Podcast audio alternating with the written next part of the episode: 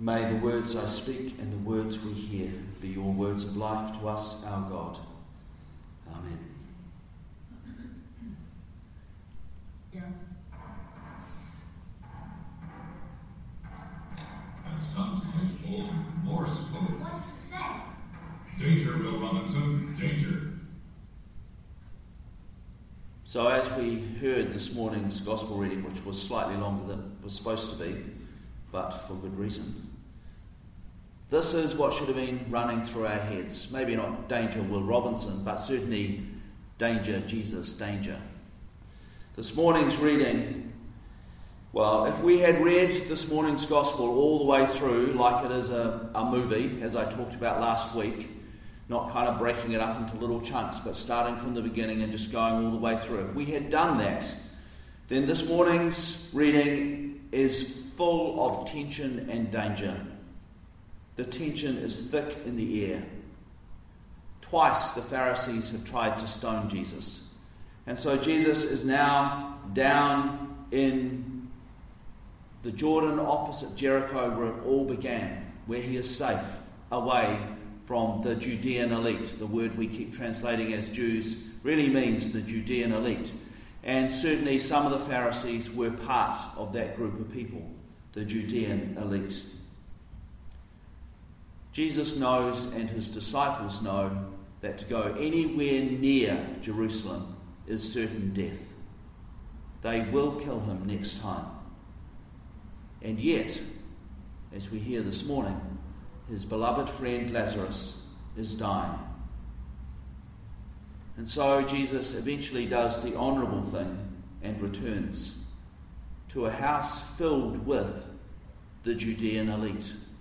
Lazarus and Mary and Martha are members of that group.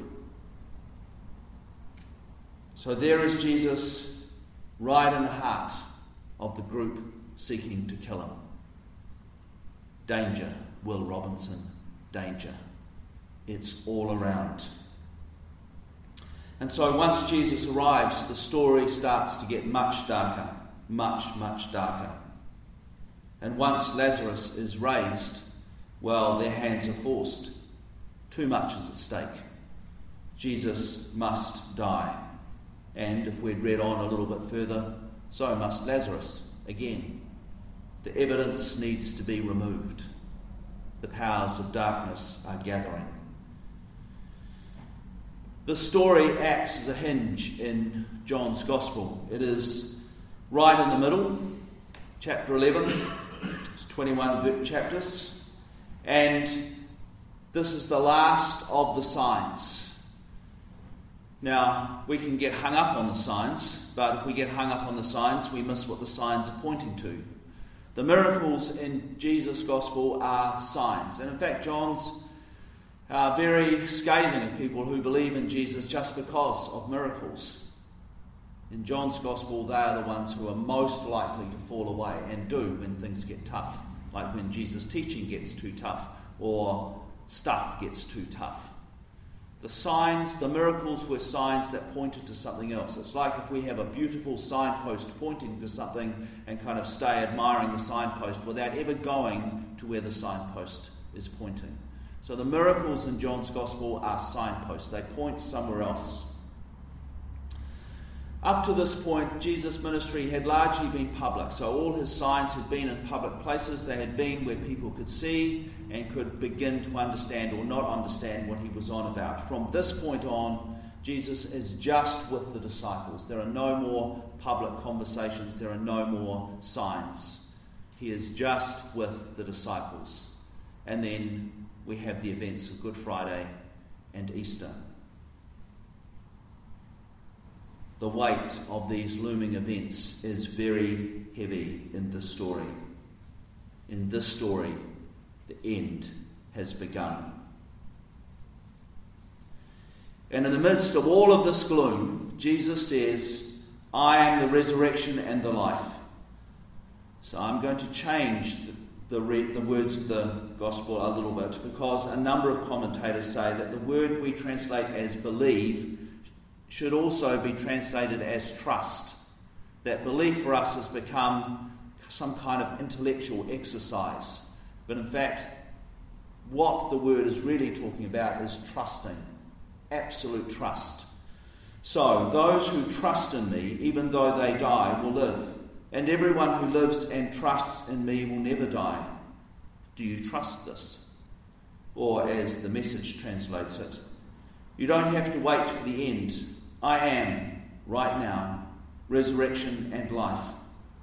The one who trusts in me, even though he or she dies, will live. And everyone who lives trusting in me does not ultimately die at all. Do you trust this? Do you trust this? Do we trust this? And what do we think it means, this Jesus being the resurrection and the life? I think the answer to that is shaped by what we think Good Friday and Easter are all about. So, what is the cross and Easter all about? How would you answer that question? Okay, how would you answer that question? It's a real question.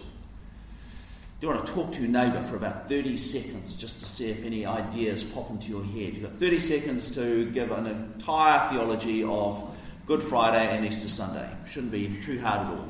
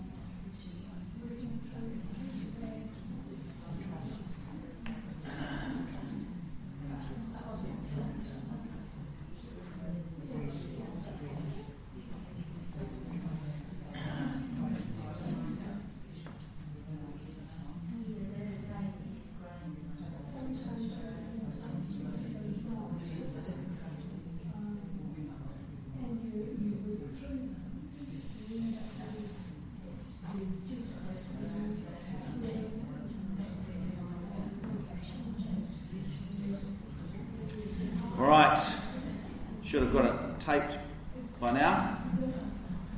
Nor all those long books that have been written about this. So, who'd like to start? How do we explain what Good Friday and Easter is all about? Anyone? Well, I might be pretty basic, but to me, it's always just been the crucifixion and work through to the res- and working through to the resurrection. Yep. So, and what's all that about? Why did all that need to happen? Me, it's sort of working through the bad and coming out to the good at the other end. I'm sure everybody here has had, had something bad happen, and because you work through it, you come out at the other end, and perhaps you're a better person, or other things can be better, and sort of I don't know, bring it down to human level. That's how we have to do it. Any other ideas? Trevor. I haven't got a lot of ideas, but it was an exercise for us to understand. But I liked your interpretation on trust, and I took that one step further and give us confidence. Yep. True. Even our spirit goes on. Yep. That's, yeah. Not us as we're standing now, but our spirit will go Mm. on. One of the lines we have to wrestle with is that Jesus died for our sins, and that's, I think, quite a difficult one that we get hooked up on.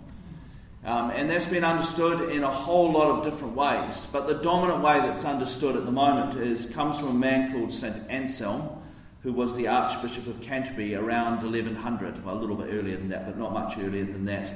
And he wanted to use feudal society as a way of explaining what that line meant about dying for our sins. So he said, well, the whole crucifixion story was like, you know, in our society where the king equals God is the king of everything, and there are laws that have to be obeyed if you want to live in the realm of the king, the kingdom. And if you don't obey those laws, you are punished because that's how it works. And you might actually be kicked out of the kingdom if you're too bad and not ever allowed back in. And he said, Well, that's how it is with God. We were living in the kingdom, which is heaven, but now we have disobeyed the rules and we've been kicked out because God is angry with us. And until somebody pays a price, you're not going to get back in. Unfortunately, the only way, the only price you can pay is to die, so you're never going to get back into heaven. Luckily for us, Jesus came along, sent by God, and Jesus took all of God's anger onto him, and he died, and now we can get back into heaven. Now, there were a couple of innovations in this thing of Anselm, not both of them, not his, but one of them had been around for a little while. The first is saying that the whole point of the Jesus story was about getting back into heaven. See, that wasn't the point for a long time. It was about living in this world. The biblical story is all about what happens in this world. Paul doesn't talk about getting into heaven, he talks about the renewal of creation. The Jews weren't looking about getting into heaven. Their Messiah wasn't someone who was going to take them off to heaven. They were about the restoration of the kingdom of Israel, the return of the glory of God to the temple, something that hadn't been around since the time of the exile. They'd rebuilt the temple, but the Shekinah, the glory of God, had not returned. So it was all about here and it was about now. The other innovation was that the person who needed the punishment to happen was God. Up till Anselm, no one had said that. The punishment was required by Satan, the punishment was required by the powers of this world, the punishment was required by us. We could not believe that we were fully forgiven. Surely we can't be forgiven. Surely something has to happen before we can be forgiven. And God's saying, No, you're just forgiven. It's a free gift. It's yours if you want it. No, something has to happen. Anselm is the one who says God was angry and God needed somebody to pay. 1100 before somebody came up with that idea. And that's become the dominant idea and so, if you talk to most people, they either think that's a great way of explaining the Easter story, and that makes the most sense, and they can quote a few Bible passages to explain it and say it's biblical, or they don't like it, so then they come up with alternatives. But what they are doing is trying to come up with alternatives to this narrative, to the story. But actually, it's not, not the traditional story, it's not how we traditionally understood what was going on Easter. It's the new story even if it is 900 years old. And there were some innovations in there. Somehow we have to kind of go back and reclaim what this is all about. And so, what it was all about wasn't about God needing people to be punished, but God's act of love.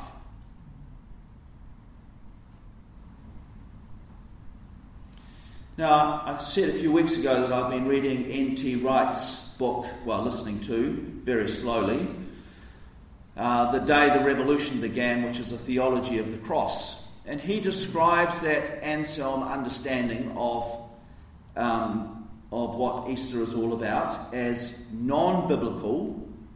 So, yes, you can quote some biblical passages, but actually, if you look at the Bible as a whole, it has nothing to do with what the Bible as a whole is on about and based on pagan ideas. This idea that God was the angry one who needed to be appeased before anything could happen. That comes from pagan religions, not from Judaism, not from Christianity. And he suggests that the point of the cross was not to get people into heaven. Sure, heaven is part of the equation, but the point was so that people could remember who they were created to be. Who are we created to be? People made in the image of God.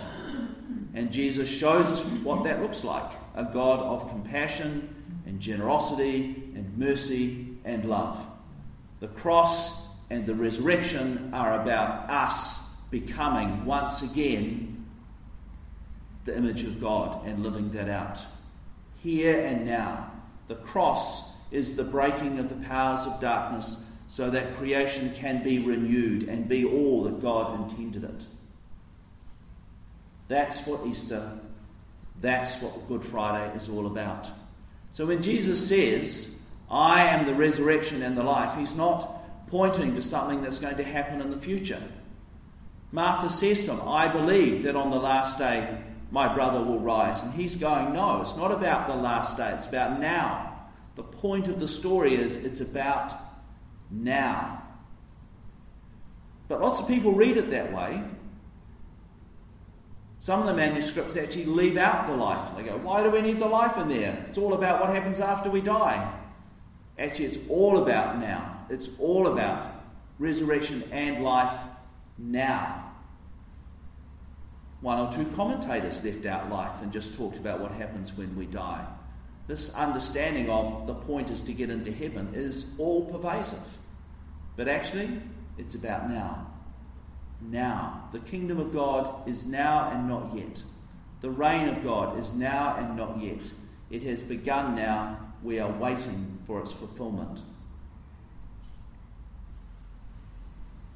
So, going back to that very first question do we believe, trust that Jesus is the resurrection and the life? Now. And if we do, how do we live that out in our everyday lives?